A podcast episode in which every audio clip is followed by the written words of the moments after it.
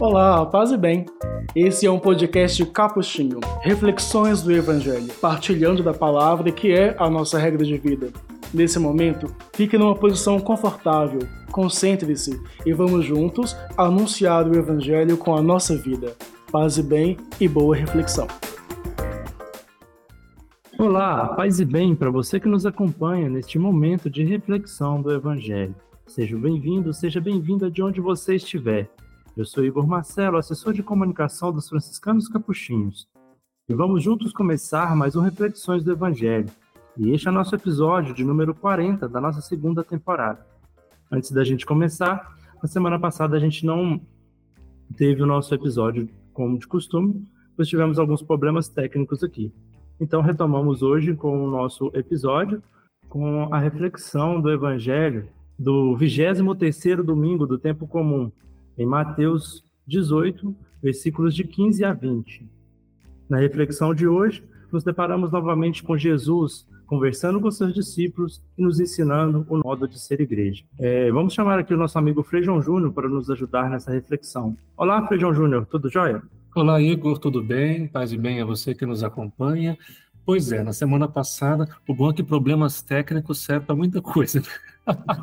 É uma expressão tão genérica que cabe tudo. Pois sim, tivemos problemas técnicos e não foi possível a gente fazer o nosso episódio, mas bom, hoje nós estamos aqui. E o Evangelho, desse 23º domingo do tempo comum, eu lembro que nós falamos sobre ele, assim, rapidamente, quando nós líamos aquele texto uh, do capítulo 16, quando falava, Jesus dizia a Simão que ele era feliz porque aquilo que ele tinha dito tinha sido revelado a ele por Deus mesmo, que Jesus era o Cristo, filho do Deus vivo.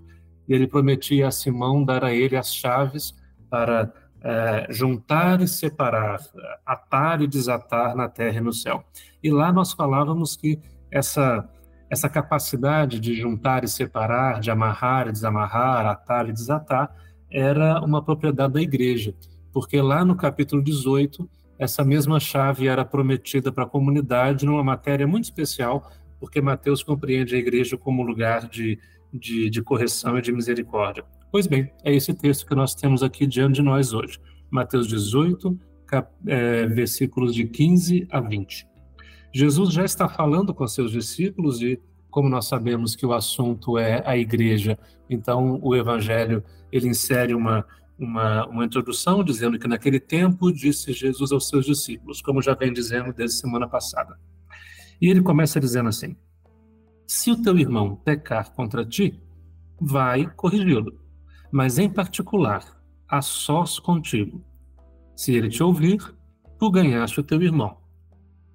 Ou seja, a primeira postura diante do erro de alguém, e isso é muito interessante porque é uma pedagogia eclesial que Mateus vai nos ensinando diante do erro de alguém, a primeira postura é falar com ele.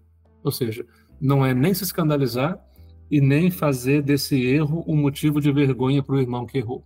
Mas a primeira atitude, se você realmente se preocupa com ele, se você realmente se preocupa, inclusive com a comunidade, você não vai dizer a ninguém primeiro, senão a ele. E vai a sós, para que o erro do irmão não vire um motivo de nem de vergonha, nem de acusação e, e nem de escândalo. E se ele te ouvir, tu ganhaste o teu irmão. Ou seja, o prêmio não é outro senão ganhar o próprio irmão. Não, não se espera com isso nenhum tipo de prêmio, porque afinal a questão está sendo resolvida no segredo e na confiança dos dois. E o versículo 16 segue. Se ele não te ouvir, bom, então nesse caso, toma contigo mais uma ou duas pessoas para que toda a questão seja decidida sob a palavra de duas ou três testemunhas. Quer dizer, então, o segundo passo, no caso do erro persistir, no caso da insistência daquele que erra, você chama uma ou duas pessoas de confiança. Você estabelece ali um, um, um pequeno conselho, para que talvez, quem sabe, quem mais uma ou duas pessoas possam ver aquilo que vocês não estão conseguindo ver bem juntos para que tudo seja resolvido ali na confiança dos irmãos que se querem, que se respeitam, que se preocupam e que por isso são capazes de fazer desse encontro um encontro de correção e de reconciliação. Versículo 17. Se não vos der ouvido, diz-o a igreja. Ou seja, levar para a comunidade, abrir a questão para a comunidade, é o terceiro passo. É só quando já fracassaram as tentativas de resolver diretamente com a pessoa que erra. E aí, nesse caso, a comunidade vai abrir uma, uma, uma escuta de misericórdia para aquele que erra, toda ela, porque toda ela tem responsabilidade sobre a vida, sobre a retidão, sobre a qualidade da vida fraterna daqueles que compõem a comunidade. Frei, é, falando sobre esses, esses é, versículos que a gente acabou de ler, é, eu me vem muito assim a atitude de muita gente dentro da igreja, né? Assim, que ao primeiro erro de alguém já começa a não a conversar com a pessoa, mas às vezes fazer fofoca, às vezes é expor a pessoa e fazer que aquela pessoa até se afaste da igreja, né? Assim, infelizmente a gente vê muito isso ainda dentro da igreja, né? É, e é muito triste porque quando você encontra às vezes pessoas que ou que tiveram uma experiência com a, a, a, comunidade cristã e depois se afastaram. Quer dizer, tem aqueles que de fato se desentenderam com a linguagem religiosa, estão num momento diferente da experiência da fé, ou que perderam essa experiência.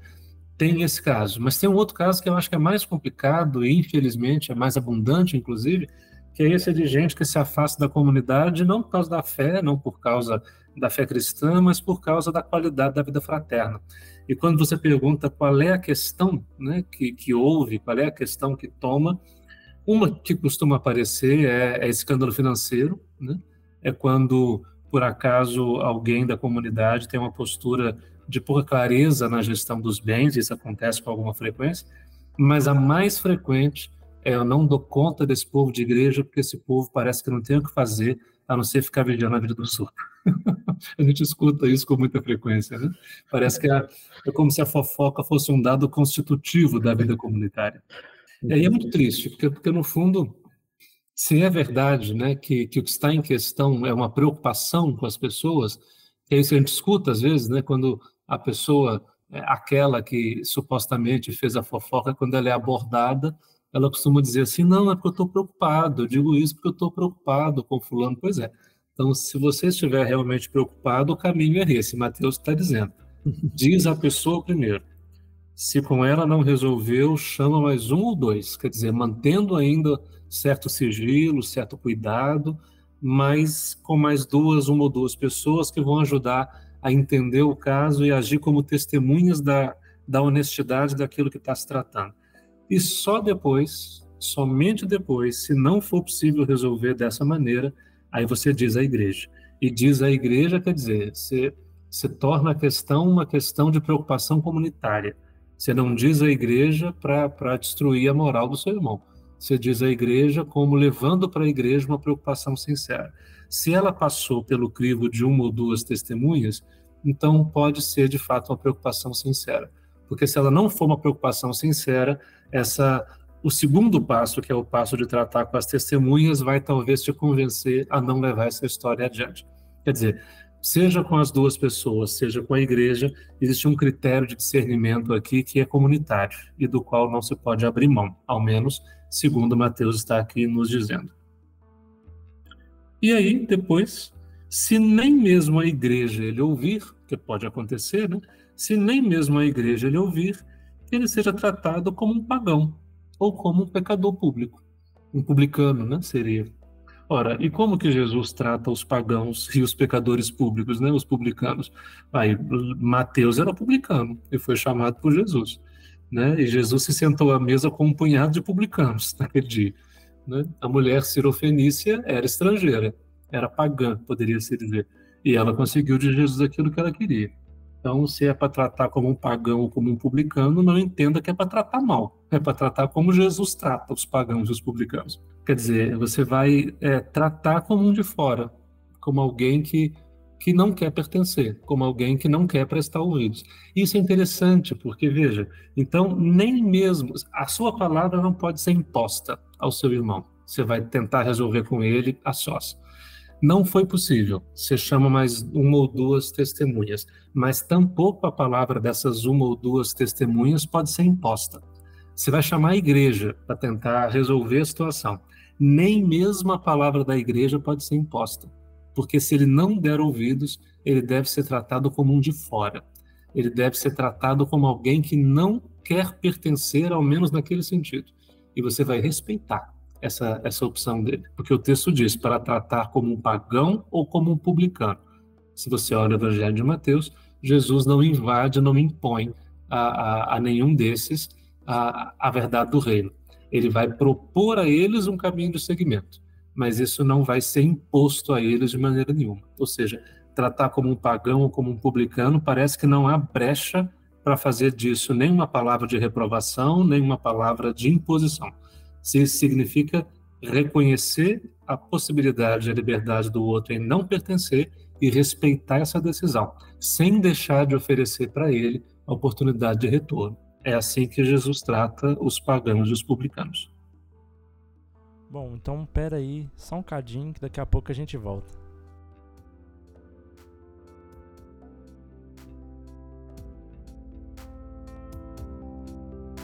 Espaço Frater, um ambiente fraterno onde promovemos cultura e espiritualidade franciscana, seja de forma física ou virtual, nos cursos e eventos ou ainda nos produtos de nossa loja.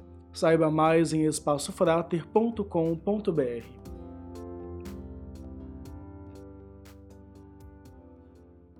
Bom, Frei, a gente parou é, na parte do Evangelho em que Jesus fala que nem mesmo a igreja, a pessoa escutar para tratar ela como uma pessoa é, externa, né, àquela comunidade, né? E também ensinando assim a gente a respeitar as diferenças, não é isso? Exatamente, quer dizer, até a comunhão ela é proposta.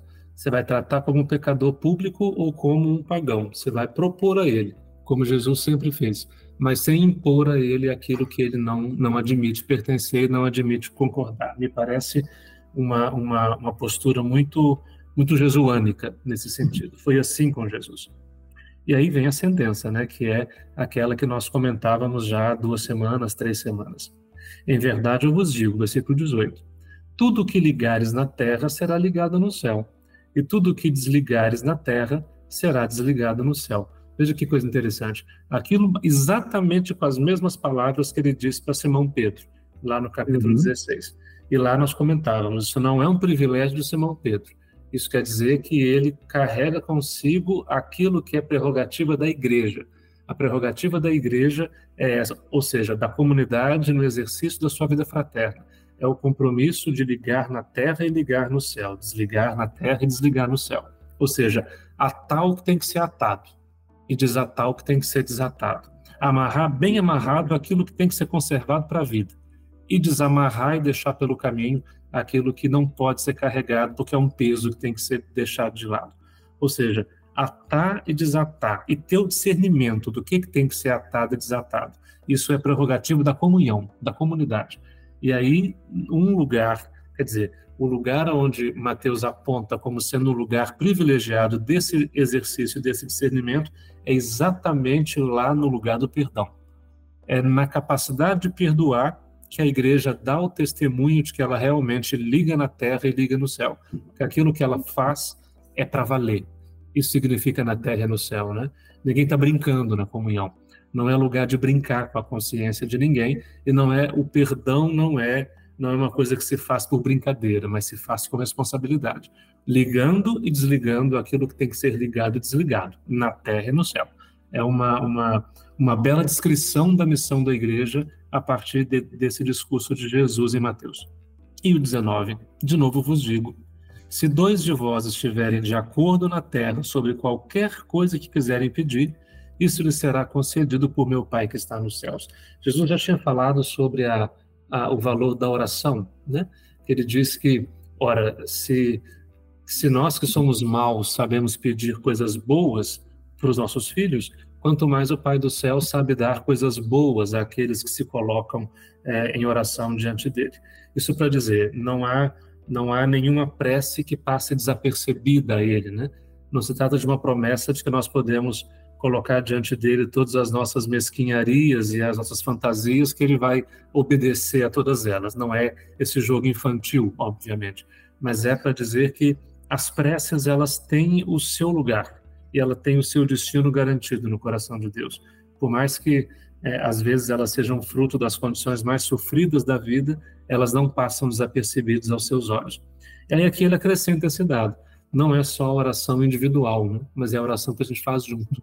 Quando na comunhão a gente se coloca à disposição da oração, ali também é um lugar privilegiado do exercício da fé. E aí e ele termina dizendo: Pois onde dois ou três estiverem reunidos em meu nome, eu estou aí no meio deles. E aí é aquela promessa que em, na, na, na, liturgia da, da missa em português ganhou essa forma tão bonita, né? Que nós dizemos, Sim. o Senhor esteja convosco. E o povo responde o quê? Ele está no meio de nós. Exatamente. Ele está no meio de nós, porque onde estiverem dois ou três ali reunidos em nome dele, a promessa é que ninguém está reunido em nome dele em vão, mas é ele mesmo que está no meio de nós. Bom, se é verdade que ele está no meio de nós, que nosso o nosso procedimento de igreja, de, de, de comunidade, seja de fato esse lugar de um exercício muito pedagógico do amadurecimento e da, e da oferta de misericórdia do perdão. Um lugar de correção, sim, um lugar de zelarmos uns pelos outros, e inclusive de nos corrigirmos mutuamente quando for preciso, mas sabendo que é, essa, essa realização da vocação eclesial, de nos ajudarmos uns aos outros no caminho da fidelidade, que isso tem um modo de fazer. E esse modo de fazer é, percorre exatamente o limite da consciência de cada um, a capacidade de se aproximar e escutar com sinceridade, e, sobretudo, de agir na direção e na necessidade daquele que erra e, por isso mesmo, se torna o lugar do exercício do perdão e da misericórdia como dom mais, mais perfeito e mais explícito da nossa vocação de igreja. Que a nossa pertença a esse corpo eclesial possa ser expresso nos termos que o Evangelho de Mateus hoje nos propõe, sabendo que com o perdão ofertado nós estamos participando daquele mundo de ligar e desligar, de abrir e de fechar, de atar e desatar, para que cada um possa guardar bem guardado na vida o que tem que ser guardado e deixar pelo caminho aquilo que uma vez perdoado tem que ser deixado de lado.